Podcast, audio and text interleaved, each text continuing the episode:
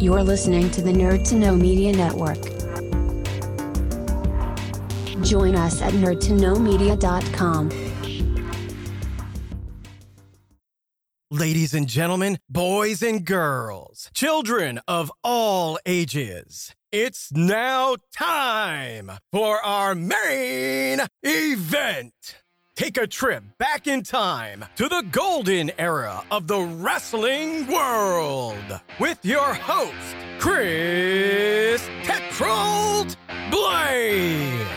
Welcome to Once Upon a Turnbuckle.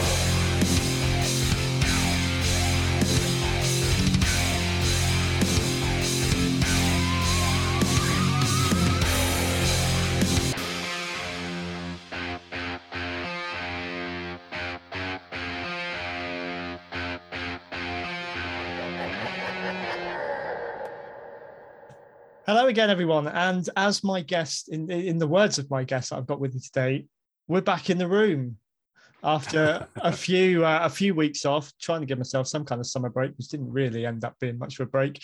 But we are back with a brand new episode of Once Upon a Turnbuckle, and I, it was fitting fashion, really, as a wrestling podcast, to have someone on from both ends. So someone who's involved in wrestling and someone who is also a podcaster.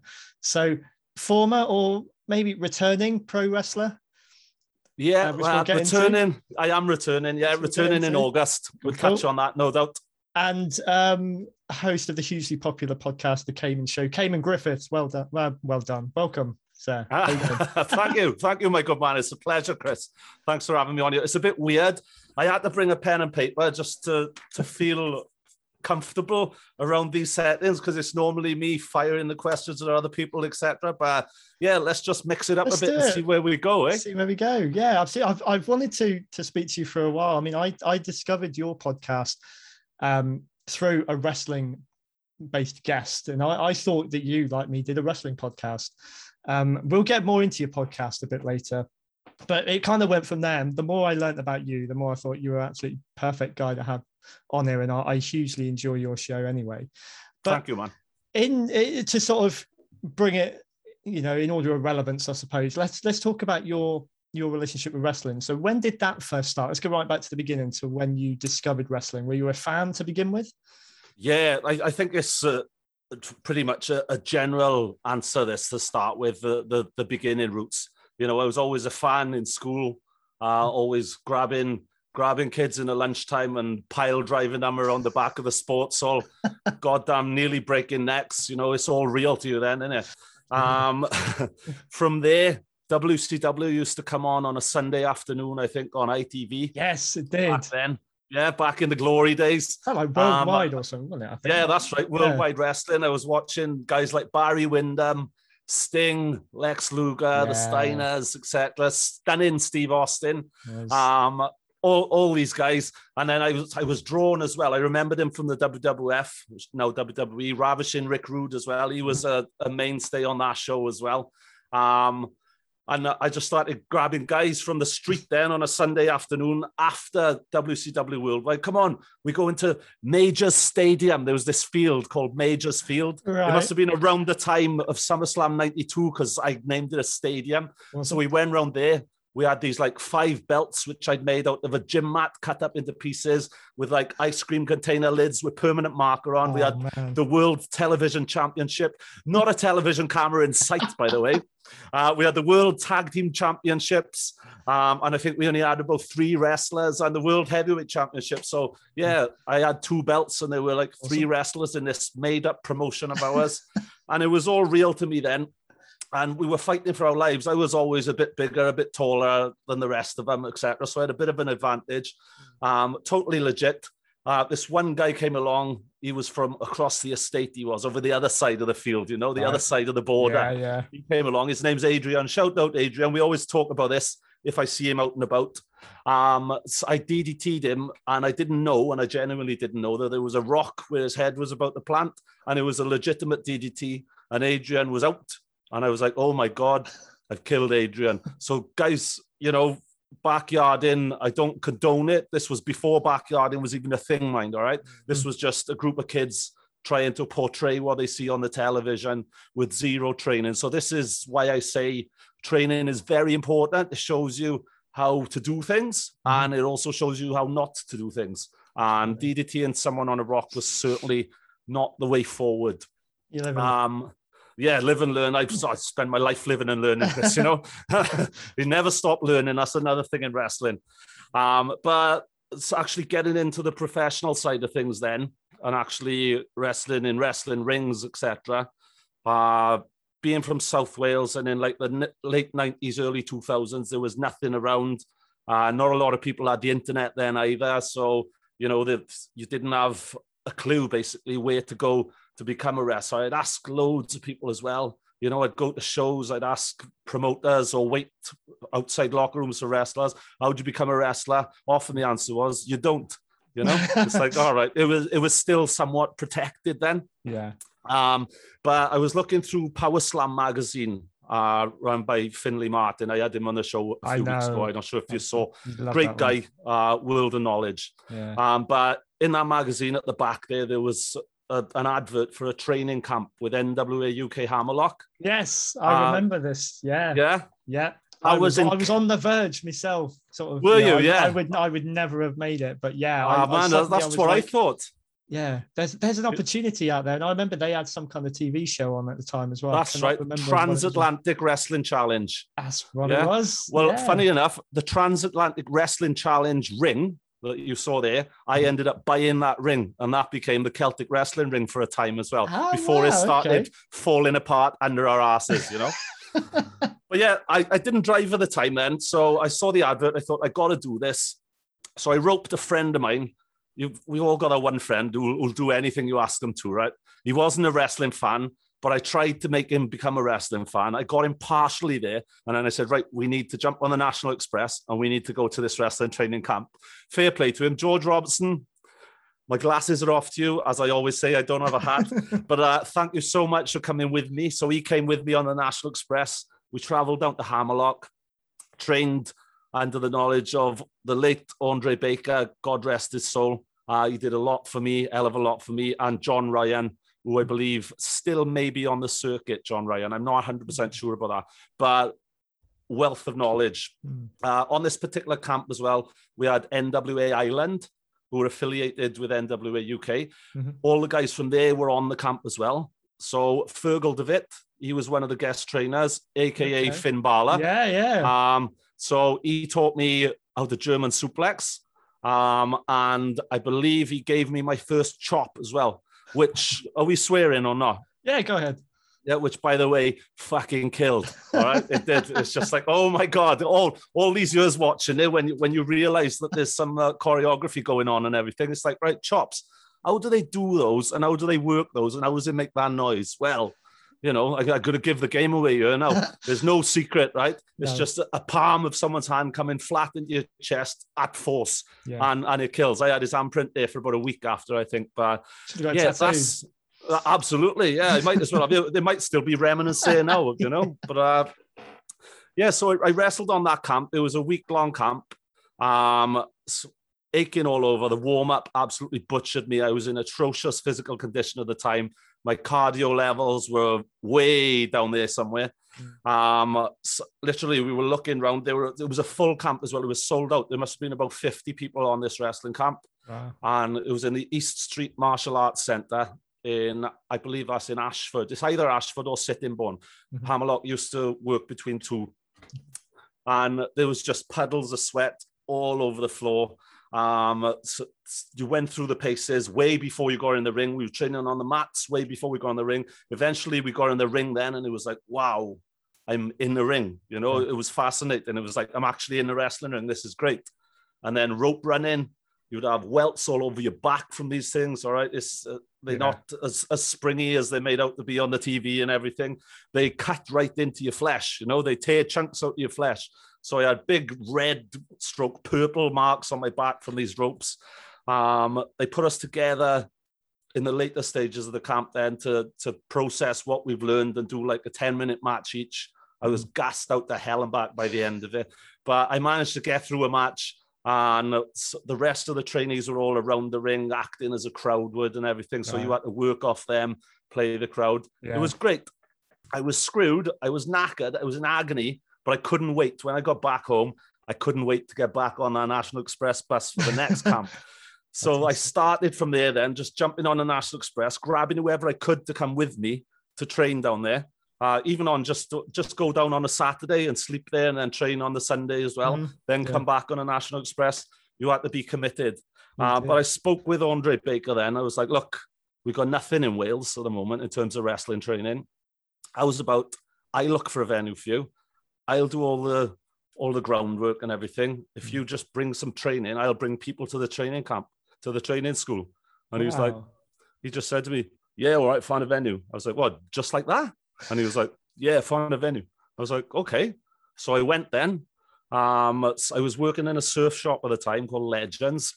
Guy working with me, Richie, he lived in the Cathays area. He was a student in Cardiff. And he said, I know just the place. And I was like, Pray tell me.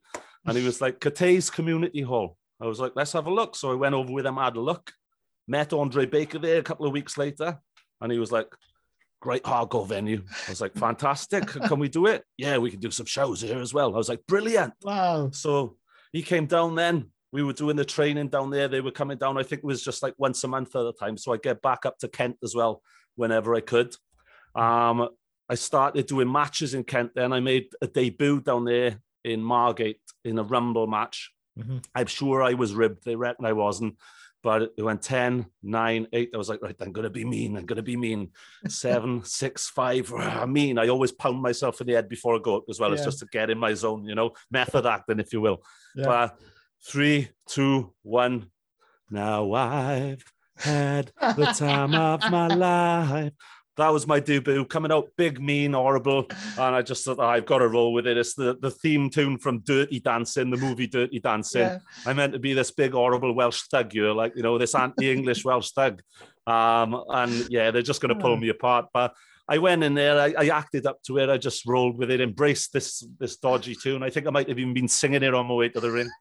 Uh, got in the ring then, and then proceeded to have my ass handed to me on Right.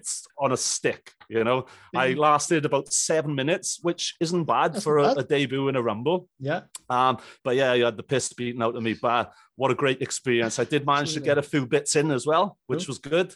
Uh, but a Scottish wrestler then by the name of Conscience eliminated me over the top rope, and uh, I just, Oh, I'd, be honest, I was I was screwed. I was glad to, glad to get out of there at that point. And yeah, I- the chops came into effect as well as they Oh. always do for the new guy. Did, did, yeah, they- that, that's did the on. crowd do the woos every time the Ric Flair woos every time? oh yeah, always they Uh, love it. yeah. They love it, and the, and they always do the one mores then as well when you've had enough. just just when your chest has caved in, all right, you know. But yeah, I was glad to get out of there then. But I think the next show I did after that was in Cathays Community Centre, and Andre said, "Right, we're going to give you a singles match." I was like, "Am I ready?" He's like, "When are you ready?" I was like, "Yeah, that's a good question. I suppose. I Yeah. suppose if I left it to myself or to my my own mind, I'd never be ready." Hmm. or maybe I'd be ready before I was ready. Well, it's, it's you know a double edged sword, isn't it? Yeah, yeah. But he said, "No, you're fine. You're ready." So it was in a gauntlet match then. Um, it started off. I can't remember who we started with, but there were two people starting off. Exodus was one of them. Uh, he eliminated the first guy. So then it was me and Exodus. I eliminated Exodus. Then it was me and Conscious again. Oh, and conscience sorry conscience again. And he picked me up in some sort of razor's edge effort then slammed me down and then i was immediately in a crossface. And by god you can't fake that move. no. you cannot fake that move. So i had to tap out then as well. Ah. um, but it, it just went from there. That's how it all began anyway. I carried on wrestling on Hammerlock shows. Okay. and eventually then i started running my own promotion which i expect we'll get to in a bit Yeah, yeah. I mean, we that, it's it kind of piecing it together. So you you and your mates started off. You pretty much uh, put together your own promotion between you. Uh, I mean, we all did it with wrestling figures and everything, but it was, you know, if you start to do it yourself, you've always got in your mind, you know, what you want to do with well, it. that's it And then you actually sort of so so were they the first steps then in in you getting your own promotion, or how long did you then wrestle for before you got to that point? Um, so- oh, it was a good I'd say two years before I Okay. launched Celtic Wrestling. Um, I think the only reason, and I always say this, the only reason I did launch Celtic Wrestling was to put a bit more of a spotlight on myself for other promoters and to show other promoters, right, this is what I can do, Mhm. but I'm not getting a chance to show anyone that I can do this. Okay. So I put myself in the matches I wanted. I put myself against the opponents I wanted, like Tracy Smothers, um, Steve Corino, Wow. um, people like that, you know. Um, I put myself up against them. Obviously, I'm paying all this money for them. Why not get the rub myself? Yeah. And you know, I can go on to to better things then. So from there, I got a talent deal with Irish Whip Wrestling. We'd go to them, they'd come to us. Yeah. Um, I wrestled Sheamus over in Irish Whip Wrestling in front of about 200 people. wow. I got to waffle him with a belt. I did. That was nice. Brilliant. I thought, oh, come on, give, give me the belt. Just, just for one night, give me the belt. But uh, it, it never happened. He, he hit me Ah. then with a Celtic Slam, I think he was using at the time. Okay. Um, I wrestled uh, Pierre from the Quebecers over there Oh, as wow, well yeah. um, as an outside talent and a triple threat. That was that was a lot of fun. Yeah, uh, Pierre Carl Ouellet, his name. Uh, he may be joining me on the podcast soon. We've been talking as well. That would be amazing. Um, I wrestled a whole bunch of their up and coming talent. I was going to say PCO is normally on my wall. Um, I've got Oh, a, I've got a signed comic graphic of Villain Enterprises, who I absolutely love. Obviously, he was part of that. So that would be cool. That's Yeah, that's it's just magnificent. He's he's great as well. What he's done now as well. Uh, he's in the best shape of his life now, and Mm. he's like, I think he's fifty something now as well. because he got the Um, ROH World Title, didn't he? Yeah, yeah, that's ago. fantastic. You know, amazing. but uh, crazy stuff. But yeah, um, so- sorry, man, I've I've lost your question with my drift somewhere now. just, uh, just just keep talking about just keep drifting. Yeah, just keep drifting. Yeah, you, you were talking about sort of yeah the the guys that you worked with, which yeah was one of the things that I really wanted to to find out as well is who you've managed to share a ring with and rub shoulders with. So you know you you've dropped a few in there. Are there any like any other really memorable ones that you've had that you was sort of like kind of you know dream come true getting in there with? or- Um, I'd I'd say the the the one which was most dream come true for me was Steve Corino. I loved his work in ECW. Hmm. I like I went through a hardcore phase as well at one point, uh, where I was that proverbial guy who would end up with a, a face full of crimson, okay. couldn't see, bled all over the place, you know. and I went in with Steve Corino, and, and he was the first guy of, I suppose, I, I, want to be careful how I say this, named stature, I was going to say. The first Yeah. guy who's been on mainstream television, then, like yeah. ECW had a good following, a good platform. The first guy out of the big three, then we'll say, right? Yeah, yeah. which was WWF, WCW, and ECW. So he was the first one out of any of those that I got to wrestle. And I won't say it's the best match I've ever had, Mm. but it's definitely the best learning experience in a match that I've ever had, if that makes sense. Yeah, yeah, yeah. That's probably more worthwhile, isn't it? Really. Yeah, definitely. You know, I know if I had another match with him, well, not right now. I need to get in shape again first. but uh, excuses, you know, excuses. yeah, always excuses. Always what a heel, right? Yeah. but uh, yeah, I think if I had a match with him like two years later on after that one, I think it would have been a lot better from my standpoint, and I would have been a lot more comfortable doing it. But backstage in the curtain, when he was in the ring, my heart was doing that, yeah. and I was just like, "Oh my god, I'm actually going to wrestle Steve Corino now. This is nuts." That's and cool. uh, he he put some good things in that match as well. Yeah. Um, he grabbed a Budweiser bottle from the crowd right. he smashed it on the ring post. And the next thing you know, it's digging right in my forehead, and I feel this big warm gush on my face. I'm like, Wow. "Ooh, that's that's warm." And I was like, "Whoa, I can't see either," you know. I was going to But say, I, uh, what is that like? I've got to ask the obvious question because I don't go around doing it to myself, you know, not that Yeah. often. Um, you know, it, I've seen what was it, the Dark Side of the Ring? Oh, what's Mm. his name? I, I can't think what his name was. Nick Gage was it? I think the guy who was like really, really hardcore. yeah, and you know the things he used to use like pizza cutters and stuff on people and whatever you know i mean what's it feel like first of all i mean do you really know what's going on you, did, you probably weren't Uh, expecting that i guess no, it's- it was, uh, you know, I was cool with it. I was Mm. totally cool with it because Steve Corino, let's make it an ECW rules Yeah. match. Let's make it hardcore. yeah And you know, he was like, right, so what do you want to do? I said, there's nothing I won't do. Honestly, I'd like to get a bit of color as well. I said, get a bit of sympathy. He was like, yeah, get yourself a bit of sympathy. That's great. and we just worked the bottle for the whole of the match. Then it kept coming into play, the neck of the bottle, which is what he rammed into my forehead. Right. Um, yeah, it's at the time in terms of pain, I suppose adrenaline takes over, so you don't really feel that. Um, but like I said, you do feel like this big rush of warmth all over your face because the blood literally mixed with the sweat and everything, and the way your heart's pumping and the adrenaline's flowing, it just covers Yeah. your face completely. You're blind, you don't know where the hell you are. Um, but you know by the fans' reaction, you can tell this Yeah. is working, you know, this is working. We've go with it. there they are in the palm of our hands. Let's just go with it. You do hope as well It's- that this blood sort of dries up and runs out your eyes a little as well. It doesn't Um, take much, does it, really, to get a crowd going? Let's let's be honest. No, no, that's it. That's it. It's uh, there's ways and means to do it.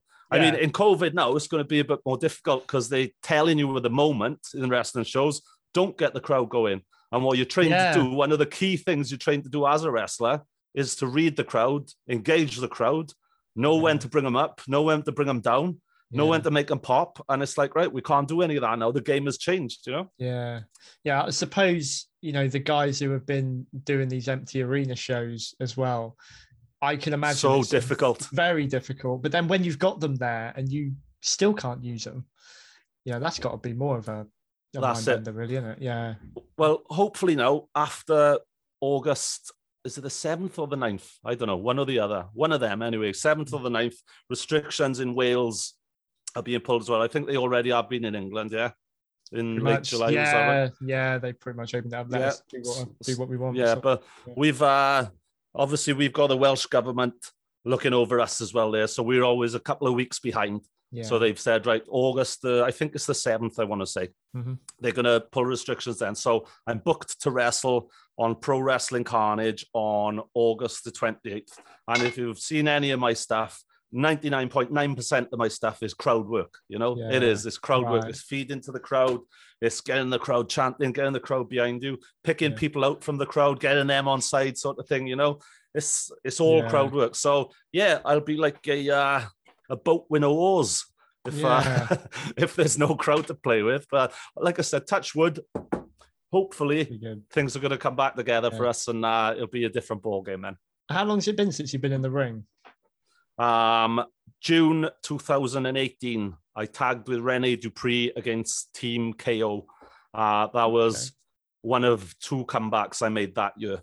Prior to that, prior to that, it was April 2016, and there was two comeback matches I had for Welsh wrestling. Mhm. Um, I'll always dabble back, dip my toe back in. It's hard to get out of it, you know Yeah. once you're in, you're in. It's like I don't know. It's if you've if you've ever eaten meat and then you turn Yeah. vegetarian, it's you know you'll mm. always, I think anyway, have that Yeah. inkling or that little itch in your mind saying, "Oh, I could murder a steak or I could murder a burger," you know.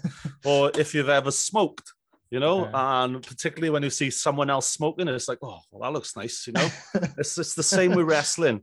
Yeah. More so, exactly going back to that smoking statement. If you see someone else doing it, you think, ah, Yeah. "Oh, I could do that. Yeah. I want to do that, you know. Yeah. So uh, yeah, It's, it's a proper sort of old school style story. You know, I've spoken to some um, some greats on this show, um, back in from like the 70s, 80s and that, and they've all the same elements were there. You know, you really have to graft to get to these places to train. They Mm. take you apart, but then you come back.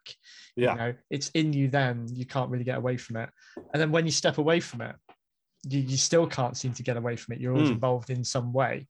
Um, so, so yeah, just talk a little bit about the show. You know, give it a little bit of plug, I suppose. The, the show that you'll be part of. You know, what's going on? Where is it? And uh, cool. Well, it's yeah, the the company is a brand new company called Pro Wrestling Carnage. Um, they're crowning their first champion on that night. Uh, it's Saturday, the 28th of August. The first mutation, the show is called, is now sold out as well. Um, there's a battle royal for the number one contender uh, to face dangerous Danny Owens for the title. I'm entering the battle royal. And hopefully, I'm going to win the battle royal, face dangerous Danny Owens, pull him apart, and become the first ever Pro Wrestling Carnage heavyweight champion. Imagine that. What a what a comeback, right? That'll be a comeback, and you could you could have the belt dangling, you know, in, in, in- in Exactly, your yeah, background yeah, the there's show a-. There's a So- space here or there for it. You know, I- I'll find somewhere for it. Definitely. it makes perfect sense to me anyway, Chris, you know? absolutely, absolutely. But yeah, I- we'll see how that goes. I, I need to hit the gym quite hard. Um, I need to start getting some cardio up and everything. It's difficult though. Wrestling cardio is completely different to normal cardio. I could run on a treadmill five Mhm. hours a day, right? And then I could Yeah. have a wrestling match and I'd still be gassed out. It's like Yeah. little bursts of energy. You're going from a full blown burst of energy to nothing to another full blown, blown burst of energy, then Mm. to nothing again. So I think circuit training might be the way forward here, you know, Yeah, instead right. for this to get back in rather than to look for that body, which uh, let's face it, I'm never going to get back at 43 years young, you know. Never know, never say never. Never say never. Well, you know, Have you have you had words with them about your entrance music to this one? I have indeed, and they they have suggested. Um, I'm not sure if you're aware. I used Dakota by Stereophonics for several Ah. several years, Okay, and always on the chorus, I'd burst through the curtain and it'd be. "Ah!" So they've said they've requested Dakota. So I've said, Cool. yeah, I'd, I'll have Dakota, but can I modernize it with a little starting line of, and we're back in the room. Yeah, right, that'd be amazing. You know, yeah, just to, to- you know, I'm, I'm, I'm all about the gimmick these days. You know, it's uh, I'm a I'm a walking, breathing, living gimmick now. So uh, I know what I am. Let's That- just let's just be that. That's a nice segue into the next part that I was going to ask, actually. So, uh, yeah, to talk about your gimmick when you were wrestling, yeah, what was it? And I'm guessing you weren't christened Cayman. Um, uh, no, that's absolutely correct. I was christened Carl Griffiths, uh, Carl with a K. Uh, I was called K Man. Yo, K K Man as a youth growing up. Yeah. I was Yeah. always fascinated by reptiles, um, particularly crocodilians. Mhm. Um, I always thought, right, if I'm a wrestler, I want to be just like the Raven or like the Rhino or something like that with like one word rather than Carl Griffiths or yeah, Mr. Whoever, you know. Yeah. And then I was watching Discovery Channel one day while I was still wrestling with which name to have, no pun intended, by the way. I'm sure. Um, I was wrestling with what to call myself. And then I came across the crocodilian species of caiman. And I was Mhm. like, Cayman? Everyone knows me as Cayman already. Cayman. It sounds exactly the same, pretty much. Yeah. It's just spelt different. yeah. And it looked cool in green letters on a pair of pink trunks. let's uh, let's go for that. So that's when Cayman was born. Uh, He was born in NWA UK Hammerlock, and uh, he went from there. As for gimmick, I sort of grew into myself. My gimmick was just, and a, a lot of people say this as well, just uh, pretty much. Uh, you try and be things you aren't, first of all. Yeah. Like, 1st of all, when I went into that rumble in Cardiff, I thought, right, I'm going to be a heel. Everyone's going to hate me. I'm going to turn them sick to their stomachs. Yeah. Now, you know, I went out "Ah," and then I got the biggest pop I've heard in my life. You know, it's like, Uh, oh, great. I'm a face then, I guess. So I was always taught, right, you're a face. If the crowd is with Yeah. you, stay with them, you know, yeah. keep them on you. So I did. I remained face then. I did for pretty much all of my career um, in Wales, at least anyway. Hmm. I, uh, I'd go to England, I'd play the heel there, particularly on rugby days when Ah, England would uh, yeah, yeah. perhaps beat Wales in the rugby, biased referee. um, you know, we go out to the national anthem wearing a Welsh shirt and everything, just play that. You get everyone, meh, meh, meh. Um, I'd always try and be flamboyant in my color choices when I got work heel as well. okay. So I'd always wear pink up in England. And uh, this one time up there as well, apologies if I'm drifting, but I'll go into No, this go story. I had this this car as well, right? This zebra stripe Nova, but it was a pink and black zebra stripe Nova. I typed into eBay pink car. I didn't care what it was. I wanted a pink car. All right. So I bought this car then. It's the car I learned to drive in as well. right. So I was wrestling for a show for Johnny Rose, um, HCW show. Mhm. And we were there. There was it was just kids everywhere. It was a proper kids show, you know. So it was Yeah. heroes and villains all over the place Yeah. uh, yay boo, yay boo, all that. And they were all around the ring after. Who's the wussy in the pink, pink, pink? Who's the wussy in the pink, pink? So I couldn't get out of the ring for ages because there were literally hundred kids all around the ring everywhere. It was about three deep either either side of the ring. Uh, I managed to get out eventually, get backstage, got dressed, got myself sorted, get back to my car then. All these kids gather around the car, about 100 kids then, all banging the bonnet. And all up banging the boot and everything. Who's the wussy? And I'm thinking, right, I got to get out of this car park. I can't. There's 100 kids around you. If I move this car, I'm in a whole world of trouble. I'm going to jail, like, you know? Try, yeah, Uh, yeah. so anyway, eventually one of the one of the faces come out or something and managed to part these kids like Moses in the Red Sea. I bailed out of there. I was like, oh my god, that's amazing! what amazing heat! yeah. All brought on by the color pink and being Welsh. You know, it's you uh, it's crazy. That's- But yeah, my gimmick, is, I suppose, as a whole. Sorry for drifting, Chris don't worry. but my gimmick as a whole, I, I didn't have a gimmick as in like, oh, look, he's a crazy doctor or um, he's a you know a, a lumberjack or anything like that. I Yeah, was yeah. just Cayman.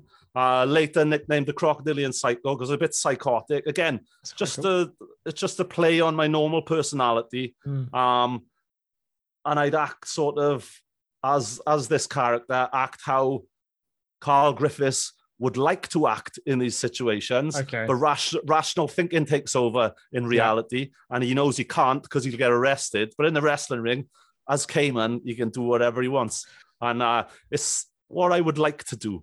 That's- Cayman is who I would like to be. You know, That's that's that's all. I think most wrestling gimmicks. it- It's an alter ego, isn't it? yeah. It's just all- turning the we've all got volume up o- on your actual self. Yeah, yeah. That's it. I think I think a lot of people fall into the trap of promoters putting gimmicks on them. Like I've done it myself in Celtic wrestling. I wanted certain gimmicks. I Mm. wanted a jobber, right? And I had this lovely guy by the name of Stephen Barter, and he wrestled as this guy called the Workman. That's a gimmick I created. Right. And basically, I think we handed him about 80 losses, something like that. Right. And if we built him up and built him up as he- whenever he goes out, our crowds were loyal as well. So we'd have a, a regular crowd in Merthyr, regular crowd in Cardiff, and we'd scatter ourselves about a bit as well. Hmm. But Steve Barter, then the workman, we'd have him come out to the ring. We'd say, right, go out by there, out the back, grab a load of dirt, rub it in your face. All right. So he'd do that, rub it all down his arms, rub it in his high vis vest, which he'd wear to the ring. Yeah. Uh, he'd have working jeans and like working boots and a hard hat, Lovell hard hat. Other hard hats are also available. Um, he'd, he'd wear that to the ring. He'd come out to the YMCA as well then. Oh, man. Um, and yeah, he'd always lose. But then Yeah. we had one of our top heels, Chris Recall, facing one day. Uh, I'm not sure if you're familiar with Chris Recall. He's just made a comeback now after about I, through your show, I am. yeah, Yeah. Yeah. Yeah. yeah, yeah. Great guy, great wrestler, great talent. I'm so pleased he's come back. I think he's had a six-year hiatus where he hasn't, you know, stepped in a ring, but he's just started back with Welsh wrestling. He's thoroughly enjoying it. Um, but yeah, back to my point. He's a great talent. One of our top heels. He was, you know, multiple Celtic wrestling heavyweight champion, but he was wrestling the Workman this one day in the studio bar in Merthyr. Hmm. And then all of a sudden, Workman, I, th- I don't know if it was like a roll up or something, but he caught in with something. And then it was one, two, three, and the crowd would just say, Oh my God, oh my God, the workman's won. You know, and YMC Yeah. was playing, he was celebrating, touching all the fans and that, cuddling the fans. It was a moment, you know. So yeah, I, I came onto that. We were talking about gimmicks, were we? But Yeah. that wasn't the gimmick that Stephen Barter wanted. Hmm. Um, he asked me then, he said, Look, I'd like to get away from the workman. I was like, All right, well, you know, the workman served you well. Hmm. Um, we've got our happy ending. Hmm. I knew he was going off then to train at Lance Storm's Wrestling Academy. Oh, okay. I said, when you when you come back, we'll just call you Stephen Barter. Or I remember then when you come back, there was this children's entertainer. I used to do things just to entertain myself as well, right? there was this children's entertainer at, at like this Butlins holiday camp years ago called Mr. Stevie B. And I thought, we're going to call you Mr. Stevie B. So uh, yeah, that's who he became then. He was Mr. Stevie B. He was a heel. Um, He had this new arsenal of wrestling that he'd learned from Lance Storm Cool. and he brought it to himself and he got over as an upper mid card heel. Like it was great, Wow. you know. So yeah, but uh, that was the gimmick that he wanted to portray himself, and uh, we gave Fair him enough. the run with that. Really, then. Yeah. Uh, then he injured his knee and he hasn't wrestled since. So such is Oh, life. But, uh, Never his- say never. he had his happy ending in the middle. I, I loved it when uh, Barry Horowitz did that and the WWF Yeah. with him. That's it. It's a Um, great story. It is. It is. I don't think you can do it too often on mainstream TV. You know, they they Hmm. can't pick too many to do it with. But yeah, exactly. In that kind of like local setting when nobody's That's it. expecting it. Yeah, that's brilliant. Yeah. Well, well, when he started as well, he was like, you know, we're guiding him through every match, sort of thing as well. You know, it's like right, Yeah. you're a trainee basically, but you know, keep Yeah. doing this, nice and simple. You know, some of them were 10 second matches, some of them Mm. were 60 second matches, and then they go on as he'd get more comfortable and everything. You know, so yeah.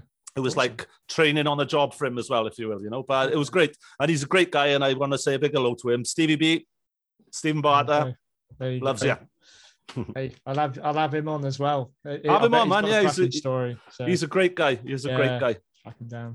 Right, let's let's move on then, and let's talk about your podcast because this is this is really what led me to you. Um, the first video I think that um, came onto my radar was the one that you did with uh, Nick Dinsmore, Eugene. Oh yeah. Oh, I, how could I forget Nick? I wrestled Nick as well. Of course You I did. did? Yeah, we so, yeah we wrestled together, me and Nick as well. Uh, I'll quickly chuck this one in as well. yeah. He came on to Celtic. Um, he was on the show. I was like, right, I want to wrestle with you and I want to tag with you. He was like, Okay. well, let's do both. I was like, cool. Can we do this then? Where we wrestle and then Scouse and Ham, great little tag team we had. Method of Madness, they like they become Mhm. branded as. Uh, they interfere halfway through our match. Well, not even halfway through. We, we just did like five or ten minutes. That's all Yeah, they do the double whack on us. Um, we bail them out of the ring. We like it's a no contest, so it's you and me against them instead. Then this was when Chris Rico who was my tag team partner at the time with the tie dye mafia. Live and let tie dye. Uh, he was out injured, so I was still tag team champion. Then I brought in for one night to defend the titles with me, Nick Eugene Dinsmore. We weren't going to defend the belts, but we defended them then against Scouse and Ham, who had interfered in our match. So, so yeah, Nick Dinsmore. Yeah, that's Yeah. that's the first one That that, was you the saw, first Nick one, Eugene right? Dinsmore. I think it must have been in in uh, um, a mutual wrestling group or something. Yeah, um, yeah. that you shared it. So I, I naturally thought I watched that one and naturally thought you had a wrestling podcast. Mm. And then so um and then I noticed you had a couple of other episodes which stepped outside of that realm. And Yeah, I, yeah, I must admit, short of saying I'm hooked to it, because I, I must I, I can't watch it all the time, but I then I just splurge on it. You've got so I'll let you talk about the show, really introduce how it came about. We had a chat before we started recording about Hmm. sort of where it started. But just give a rundown as well, firstly, of how it came about, but the, the breadth of variety of guests you've had on there, because it's nothing short of amazing, really. No, it's cool. I, I can't believe where it is now as well and how quickly it seems to have got there. Um, it all started with a man living on his own in lockdown, basically, you know, stuck in four walls and a roof. Uh, couldn't go to work. Uh, couldn't really go outside the door. Couldn't go for a pint with my mates. Couldn't do anything, you know. Mm. Um, so I just thought, I know, I'm going to buy a podcasting microphone. There it is. so I did that. Uh, my cousin said to me, there's this audio platform for podcasts called Anchor. You can do anything on there, you know, it's, it's great. You can put your podcast out, you can edit it on there. Yeah. Uh, you share it to Spotify and all the other platforms. Mhm. I thought, great, I'll have a go. So I did episode one and I just did it completely off the cuff, talking absolute shit, made it up. I don't know if you've heard that one. Don't Why don't men have boobs? Yeah, why don't men have boobs? Basically, Definitely, that was the top. Well, it's on the YouTube now as well. I put a few few visuals up with it as well. So I put that on. Um, then I found a poetry book, deep dark poems of these poems which I wrote in the nineties. Now, I went through a little bit of a dark, shady stage in the nineties. Right, I went down some dodgy paths, shall we say? All right, and I went to almost literally went to the other side. I woke up on life support and everything because of the shit which I was putting into my body and stuff. Wow. Um, but I've come out the other end, so I'm happy to talk about it. Cool. But I found this one poem from those days, and can I just say before I, I, you know, recite any of this, Hmm. this isn't what I was. This isn't me in this poem. This is Hmm. just me trying to shock whoever finds this book and reads it. And it went something like, his parents sleeping in their bed, but what has gone is this boy's head. By his bedside lies a knife. The boy must take his parents' life. And it goes on and on and on. Okay. And then he kills his parents, kills the cat, and then he ends up jumping off the viaduct and everything. It's dark, man, really dark. Yeah. But again, I can't emphasize enough. I had no intentions of murdering my parents. It's not about them. It's just like, you know, like a scriptwriter in Hollywood, you know, like Quentin Yeah. Tarantino, half the stuff that happens in his films, all right? I'm sure he hasn't done 99.9% of the things that we see in his movies. No, no. So yeah, th- this was not biographical. That's the term I'm looking for. but um, yeah, um, so that was the second podcast. Then I had a friend of mine on who was also a wrestling fan who I used to work with. And I said, Do you want to talk about Hogan versus the Warrior on my podcast? So we talked about that. Did the right man win? We were chatting among ourselves. I had him on for a couple more then. Then I started having my mates on from lockdown because I'm in a band as well, the Breakfast Club, 80s tribute band. Uh, I, started, I had my my band on. I did a quiz with them and everything against one another. I had my other musical mates on, just talking about how lockdown was for them, how many gigs they've cancelled, how they're feeling about Right. when we can eventually get back into it. Um, and then I was friends somehow with two childhood heroes of mine, Trevor and Simon, or Trev and Simon, as they now like to be known. Uh, on Facebook, I was friends with them for years, and you know, always say happy birthday or what have you, as you do as a nicety. But one day I thought, oh, why not just ask Trevor if he fancies coming on for a chat? So I asked. Yeah. You ask, you receive. He Yeah. got back to me. He said, "Oh yeah, sorry, uh, sorry, it's taken me a while to get back to you. I've been really busy. I spoke to Simon, and uh, he's up for it as well. Can we do it on Zoom?" I'm like, oh, "I don't know. Use Zoom." And it's you know, it's, I haven't got a, a decent laptop either, so I borrowed this very Apple Mac from my sister, which I now own. Right. um, yeah. Uh, so I borrowed that off my sister. And I was like, yeah, let's do this. So we did it. We had Trevor and Simon on. Uh, it was absolutely great. We were reminiscing. I was chucking puns in as well. Like, oh, I brought my duvet. And one of their sketches was the laundrette. We don't do I duvets, you know? that. Yeah, yeah. Yeah, fantastic. So I chucked it all in there for them. They appreciated that. I appreciated them. From there, Sarah Green liked it on Twitter. Um, so I started talking to Sarah Green, and uh, I was like, "Well, the door's always open if you want to come on." She was like, "I'd love to, Cayman. I'd love to." And I'm like, "Really?" I was like, "Let's do it." I said, "What are you doing half hour?" She's like, uh, "Let's do it on this date." So we put Yeah. a time in, Hmm. and then I started getting ballsy. Then and started just asking people. I got Cheryl Baker on.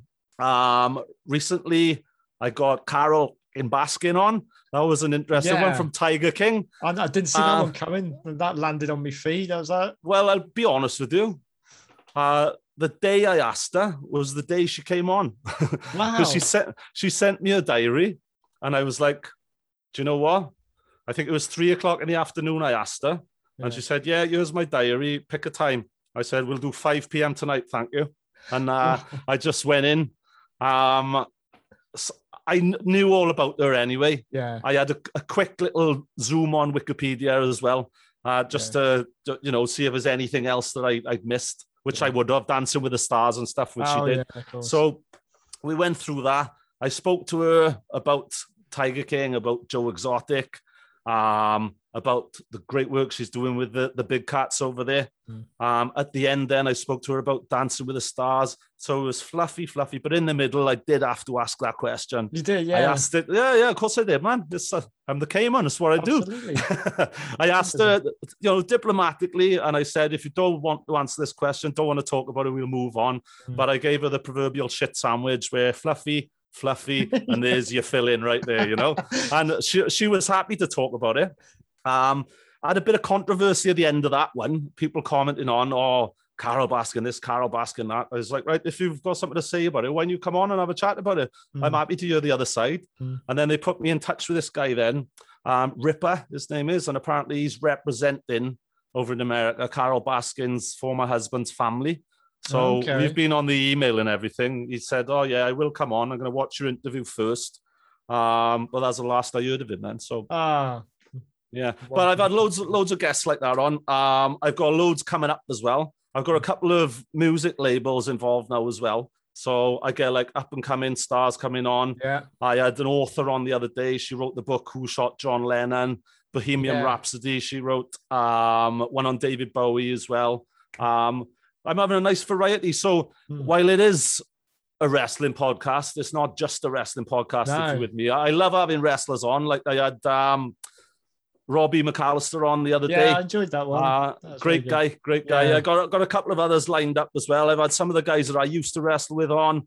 I got a few of them coming back on as well. It's it's going really good. It's gone from strength to Mm. strength. And I ask anyone that's watching because I am trying to build the channel. Just go on YouTube, Mm. type in the Cayman Show, even just Cayman Show. Yeah. And uh, hit the subscribe for me, guys. It's, uh, there's loads of cool stuff coming up on there. There's loads of cool stuff already on there. There's loads of nostalgic stuff on there. Loads of wrestling stuff. It's uh, it's cool, man. It's I like where it's going. Mm. Um, it's a shame it took a lockdown and a global pandemic to Yeah. get me into this because Yeah. it's like something I thoroughly enjoy doing. Yeah. And uh, I, I think you can tell I enjoy doing it when I'm doing it. Yeah. Um, it's great. Sometimes I do like three a day. Sometimes, you know, I, I it's just love it. It's so entertaining, and I I'm a big follower. There's a, a, quite a few podcasts that I do follow, and I do try to watch everything. And Wicked, you know man. they are to do with certain things, but yours you never know. What I love about yours is you never really know where the next one's coming from because it No, could I, don't. I don't advertise either until I've had that guest on and we've made Mm. that recording and we're both satisfied with it and we Yeah. both give it a thumbs up. I don't advertise it. You don't, you don't know Um, which you know you don't know what field it's coming from. It could be TV. That's it, wrestling, could be exactly. you know, real life. Um, I mean, I was going to ask an obvious one. Really, is how how easy or how have you found you know getting in touch, or is it just snowballed with a lot of these sort of you know the notable names, the celebrities? if you What will? grabbing the, the guest names and that? Yeah, Um, it's uh, it's get it gets easier. The more you have, the easier it gets. If you're with me, because like you know, it's I tell you earlier, it's all about the pitch. You know, Mm. it's like I hope no one's watching this now that I want to have on the show, by the way, because I make myself sound ten times bigger than I actually am. I make the show sound ten times bigger than it actually is, yeah. and I name drop like fuck the names which I think that they'll be able to associate with sure. um, or that they'll have an interest in as well, or they might have worked with in the past. Mm. Like, you know, for example, Cheryl Baker, she was on, and then I think I had Chesney Hawkes on after, so I I name Yeah. dropped Cheryl to Chesney and what have Ah. you. Chesney, by the way, was a great guy as well. I gotta say, he was one of my now i'm not going to say idols or anything but when i was growing up uh me and my mate um because he introduced me to his music when one well one only um came out and then i watched Buddy's Song which was one of my favorite great- films back then one of my favorite soundtracks up to now you know still absolutely love listening to that so when i saw it i was like you are kidding me and you know, it's like uh, it's just one of those guys. I think that I was like, I, I love the fact that you're getting these people. It's like no disrespect. How how are you getting so many people from from everywhere? Little- it's so nice to watch. it all started with Trev and Simon. It did, yeah you know, and I'll forever be thankful to them both. What a pair of great guys, you know. They didn't need to come on this random wacky Welshman's show, you know. With uh, I don't know, I think I had what something like I didn't have any subscribers then actually because I hadn't gone doing video then, you know. Okay. So when they come on in April, the end of April, I didn't have any subscribers at all. Yet they were up for it. They were like, "Yeah, come on, let's do it on Zoom."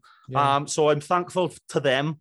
Uh, that obviously led me on to Sarah Green. Mm. Um, there's three names then I could name drop, all right? And you know, do Yeah, it. just- you, have got them names. You, you, you name drop. You tell them. All right, all right. No, no. It's, name dropping is uh, somewhat of a negative term, I suppose. And it? It's it's not. Let's not call it name dropping. Let's call it just telling them who else has been on the show. You're then, making you that will, you know? association. You know? you're trying. Yeah, yeah, yeah. yeah, Yeah. it's just like right so and so's been on so you're basically giving a, a sort of seal of approval on your show Mm. really saying they've been Yeah. on they've been on they've been on and the list gets bigger and bigger trying to get david hasselhoff on because you know he's, he's Yeah. seeing a girl from just up the road from me you know but uh i'll keep trying i, I will get him Yeah, you will. You will. yeah it's a, persistence is key I was whether you want to divulge too much from this or whether you know you want to keep keep some of them quiet just in case you can get them. Have you got a bucket list of guests? Um, sir, I've got. I want David Hasselhoff. I, I've always admired him. I've Mm. always thought he was awesome. Um, he's a party animal. I'm a party animal. um, so, you know, I always watched Knight Rider as a kid. Yeah. Um, I then turned to Baywatch, and I've seen a few of his movies. He's got a connection to Merthyr Tydfil, where I'm from. That's where he met his wife when she was working in the retail park there. Right, Um. There's just so much to talk about with him, you know. Yeah. So he's he's on there. Um, I did want Timmy Mallett on as well, but he's told me no. Uh, Oh. so I was a little disappointed in that. I was but just I thinking in my head, no word of a lie, while we've been discussing some of these names, in the back of my head, I'm like, yeah, Timmy Mallett would Yeah. be absolutely perfect to slot in there. that's it. Well, Ah. Timmy Mallett in lockdown got me into painting. You know, He got Okay. me into. I started doing painting and everything. I did the Janet Street Porter nude. I'm not sure if you're familiar I've with seen that. that. I've seen, well, Yeah. I wasn't familiar with that until I saw your post. I- Yeah, just, yeah, yeah. tell- just quickly insert the tell the little story about that because I think it's hilarious. Janet Street Porter nude. Well, it's in lockdown basically. The quick version is I started painting landscapes, and then uh, I came across on eBay this Pat Butcher nude, and I thought, oh my god, it's sold for two hundred quid, and it's terrible, and it don't look anything like her bar the earrings. Uh, so I thought, then who can I do in the nude? And then it was daytime TV, middle of lockdown. I thought Janet Street Porter would do her. So I, I you know, sketched her Yeah. out with the brushes. 20 minutes later, there's your Janet, Janet Street Porter nude. I put it on eBay. I tweeted the link to Loose Women. Next day, it's on Loose Women. And it's like, what the hell? And it's up to £8,000 on an eBay auction. I'm like, what the friggin' hell is going on here? My heart was pulsating, uh, nearly bursting out of my chest. Um, few bids were retracted. It sold them for five and a half thousand pounds. Uh, but the buyer pulled out, and I thought, oh, don't worry about it. I didn't report them or anything like that. I thought this is a cool story. Don't worry about it. Yeah. Um, it ended up in Cyfarthfa Castle and Museum, then it did on the wall Oh, uh, for about four months. Yeah. Uh, not a shame though, not because we were in lockdown. Not a lot of people got to see it because they were Ah. shut and everything for a lot of it. But uh, still, it's a cool story. It's now just over there in my uh, in my little cave here. Uh, yeah, but it's yeah, interesting stuff. But it was because of Timmy Mallett that I started painting. I always liked him in in Wacaday years ago. Um, he'd be a great guest. I wish he'd He change would. his mind. Timmy, if you're listening, come on, back up your ideas, my old son. uh, but yeah, he's he's doing this thing called Mallett's Palette now through lockdown, where he's just painting, and he's a terrific artist as well. Okay. And I just thought, right, I'm going to dig the paints out. I haven't painted for 20 odd years, but here we go. So I sold a few of them as well. So Brilliant. Yeah, happy days. cool. But Oh, uh, come on, come Yeah, on, Timmy, man. Get him on. There we go. There we go. Yeah, So- but in terms of a bucket list, I, I don't really have anyone else there. It's Mm. often the case of, you know, I, I'm watching TV or Mm. uh, I'm chatting to people. People will recommend, people will say, oh, why didn't you try so and so? You know, so uh, Mm. that's where we go. Or if I randomly come across someone while I'm on Twitter, I'll be like, oh, you'd be good, you know? And it's just like, right, who's your agent? Let's give him a ring, you know? And uh, away we go. so it started off a bit like minded, really, totally like minded, a lockdown project, you know, Definitely, yeah. focus my mind. So you, well, now the world is opening back up again. You know, this is obviously something that you you want to carry on and grow, or you know, will it reach a point that you will you kind of you've got a body of work you can look back on, and you'll move on to other things. Nah, I'm, I'm doing this. I'm, I'm a lifer now. I think I love it. I absolutely love it. And I'm already thinking about other things I can do as a spin off. Like i done spin offs with the Cayman's Crap Quiz. I don't know if you watched any of those. I did. That's I just did. Yeah. Me and the boys doing ridiculous things and me just ribbing them basically. that was brilliant. Um, yeah, great fun. Um, I'm looking at doing some sort of Christmas special, having some of my past guests on for that as well. Um, together, you know. So I, I'm looking at that. Um, oh, blow it! I'm going to give the game away for you, right? I'm looking at if they're up for it. Sarah Green, Chesney Hawkes, and Cheryl Baker in uh, Cayman's Crap Christmas Quiz. Okay. Um, yes. Magic. The topics of choice are Chesney Hawkes. Your topic is Hawks. Sarah Green. your topic is the color green. Cheryl Baker. Your topic is bakers. So uh, I think that'd be terrific. You know, and just ask them questions about those topics. It'd be would be hilarious. And they were three fantastic guests as well. Uh, the three of them are great. They got great charisma, great character, and they're lovely people as well. So it'd be lovely to have have those on as well. But I'm always looking for the next thing, whether it's the next guest or or whether it's just just, just the next gimmick, really. You know. So Uh, that's that's such good news, you know, people like me who follow it. Anyway, to, to, to know it's not going anywhere. it- Ah, no, no, no, no. Bigger. I, Um, will be honest. I, I'll cancel nights out if I got a podcast. You know what I mean? I'll, Sorry, sis, I can't come to your wedding. I got a podcast. You know. yeah, my, my wife, she's been very supportive, you know, with with the amount of nights that she's had to take over the uh the time routine with the kids while I've been doing this. But you know, Ah, it's God always bless. just like you know, I, I I I gotta get this one in. It's always it's always it, someone that's you it, know, yeah. that you've got to make time for. But uh but listen, this this this has been fantastic, you know, finding been out awesome, finding man. Really to you enjoyed it. Yeah, Yeah, it's nice, man. It's been a while. We've been obviously, like you say, we met on that through that wrestling post. I, I forget Yeah. the Eugene one, yeah. yeah. And uh, you, you know, we've chatted online and that. It's it's nice to finally get to talk to you. It's good to meet you, man. Yeah, thank you, Top mate. man. Thank you, mate. And there's definitely a place for you to come back again, and we'll pick a topic of of, of some description to delve into, I'm sure. Fantastic. You know. Well, hopefully you'll be the, the first ever pro carnage wrestling heavyweight there champion, you, you, know. Let's let's write that one down. Let's let's put that one in. You just got to do the hard work and fingers and toes, fingers and toes. Listen, mate. So just in closing, um, you you obviously you you've told people where to find you on uh, on YouTube. Just literally search for the Cayman Show. Where else can people find you to kind of keep up to date, like social media or where? Um, social media, yes. i am on Twitter, my personal account uh, at Cayman Griffiths. Uh, I'm on Twitter, the Cayman Show as well. Uh, so I've got, got a Facebook account, Cayman Griffiths. It's normally hovering around 5,000 marks, so I can't accept people at the moment on there, but you can follow me on there, I think.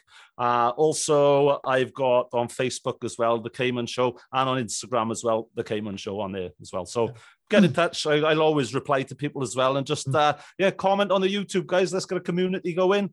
And yeah. don't forget to subscribe. It'd be awesome. there we go. Thank you so much, Cayman. This has been an absolute blast, mate. Thank you, my brother. It's been a pleasure. Thank you.